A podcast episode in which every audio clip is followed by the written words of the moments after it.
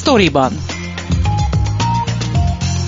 Ez a Szabad Európa podcastja, amelyben a honlapunkon megjelent cikkek hátteréről, kulisszatitkairól beszélgetek a szerzőkkel. Mivel kollégákról van szó, kérem nézzék el nekem, hogy tegeződni fogunk. Én Fazekas Pálma vagyok, tartsanak velem és munkatársaimmal.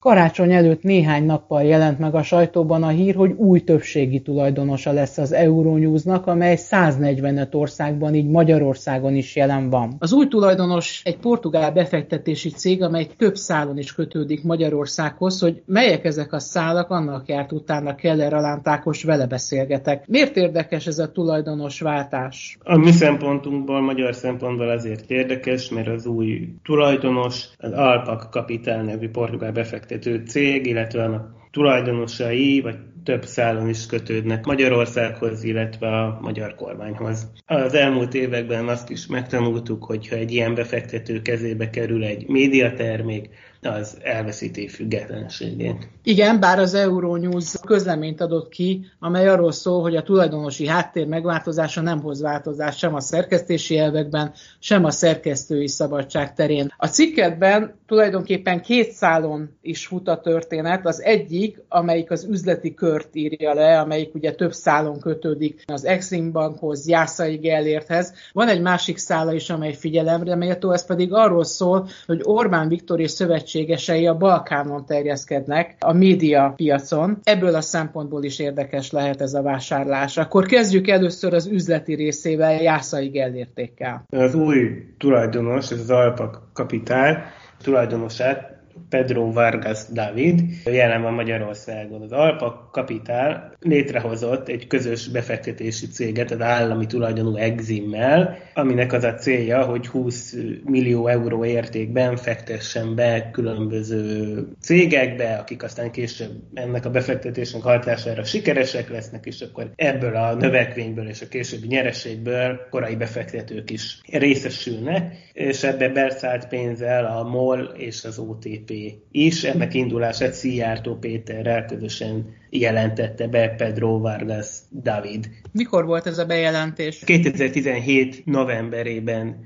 jelentették be az East-West European Venture Capitalnek az indulását Budapesten, akkor itt volt Pedro Vargas David is, és Szijjártó Péterrel közösen tartottak egy sajtótájékoztatót. Illetve Pedro Vargas David kisebbségi tulajdonos a 4IG nevű informatikai cégben, amiről már mi is beszéltünk, többször is írtunk róla. Ennek a cégnek a többségi tulajdonosa Jászai Gellért, aki Mészáros Lőrinc jobbkezeként vált tulajdonképpen szélesebb körben. Ismerté, azóta mondjuk úgy, hogy önállósodott tőle, és amióta Jászai Gellért lett a Forage-nak a főtulajdonosa, azóta szárnya az állami informatikai megrendelések piacán, és ebben a cégben kisebbségi tulajdonos Pedro Vargas David, aki részt fog venni egy 120 milliárd forintosra tervezett tőkeemelésben is, ahol egy német hadipari óriás, a Rein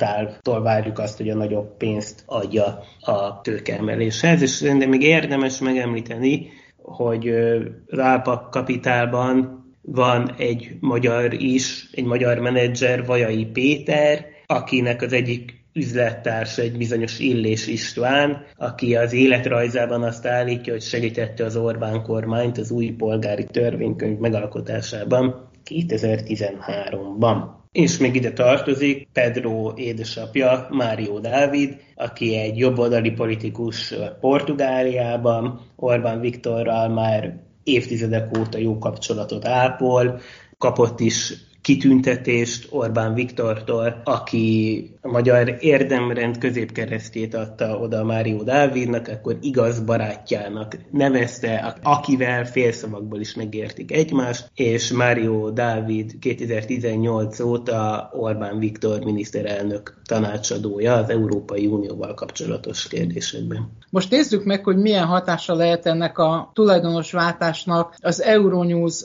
tartalomgyártását tekintve. Ugye az előbb említettem, hogy ők azt mondták, hogy ez semmiféle változás nem jelent a szerkesztési elvekben és a szerkesztői szabadság terén. Szerinted az időzítésnek van-e jelentősége? Néhány hónappal a választások előtt, a magyarországi választások előtt jelentették ezt be. Először arra reagálnék, hogy az Euronews-nál azt mondják, hogy változatlanul maradnak a szerkesztési elvek, ők valószínűleg, én elhiszem, hogy ők ezt hiszik, és emlékezzünk vissza, hogy a Népszabadságnál, Indexnél, Origónál is ugyanezek a mondatok hangzottak el, azok magyarországi kiadványok voltak. Ez itt egy nemzetközi tartalomszolgáltató, és a tulajdonosváltás mindegyikre érvényes, nem csak a magyarországi szerkesztőségre. Így van. Nem hiszem, hogy itt néhány hónapon belül lenne radikális változás, tehát az időzítés ilyen szempontból nem számít a magyar választásokhoz képest, de ugye azt tudni, hogy Orbán Viktor nagyban gondolkodik, szeretné újjá szervezni európai szintéren a szuvenerista jobboldalt, és ebben nagy segítségére lehet, hogyha van egy olyan jelentős határokon átívelő, több nyelven, 145 millió embert elérő média, birodalom tulajdonképpen, médiacég, aminek ráhatással lehet, vagy ezt a konzervatív nézeteket tudja terjeszteni. Ugye erről is írtál már például a szlovéniai és az észak-macedóniai terjeszkedésről. Azok abban a szempontból érdekesek, hogy már külföldre is terjeszkedik ez az Orbáni médiabirodalom.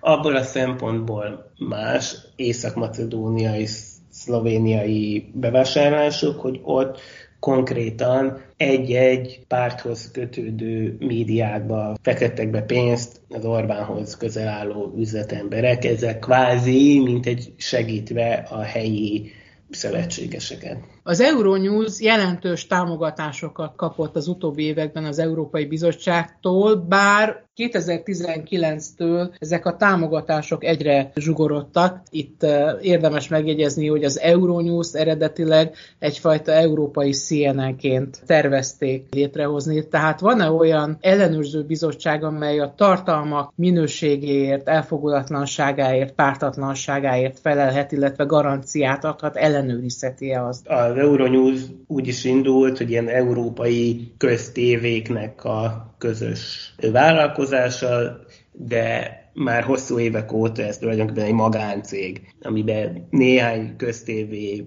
maradt kisebbségi tulajdonosként. Tehát egy magánvállalkozásról beszélünk, aminek kötött szerző, EU, támogatási szerződést az Európai Bizottsággal. Ennek kapcsán az Európai Bizottság azt tudja ellenőrizni, hogy a támogatási szerződésben vállaltaknak továbbra is megfelel-e az Euronews, ez nyilván kiterjed arra is, hogy mennyire korrekt, független a tájékoztatás. Amúgy mostanra már, vagy igazából tavalyra jutottak el oda az Európai Unióban, hogy valamit kezdeni kell azzal a helyzettel, például, ami Magyarországon vagy Lengyelországban is történik a sajtó szabadsággal, a sajtó helyzetével, de mivel igazából nincsenek erre eszközeik, ez egy hosszú távon megvalósuló dolog lehet. Miért szólna bele egy külső szerv abba, hogy egy magáncég mit csinál, de a problémát tavalyra már fölismerték az Európai Unióban.